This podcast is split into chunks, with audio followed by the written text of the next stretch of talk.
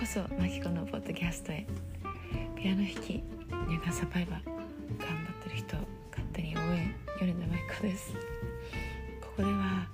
私が50年間闘病単身移住海外生活離婚国際結婚詐欺トラウマ療法アヤワスカ転職もう結構いろいろやってきた回り道をたくさんしてきた中で感じたこと気づいたこと今もそうちょっとしたことをみんなにシェアしていきたいと思っています。ただただ体も心もああ楽しくて楽でっていうそういうことを目指して みんなとここで楽しく時間を過ごしたいなと思ってます。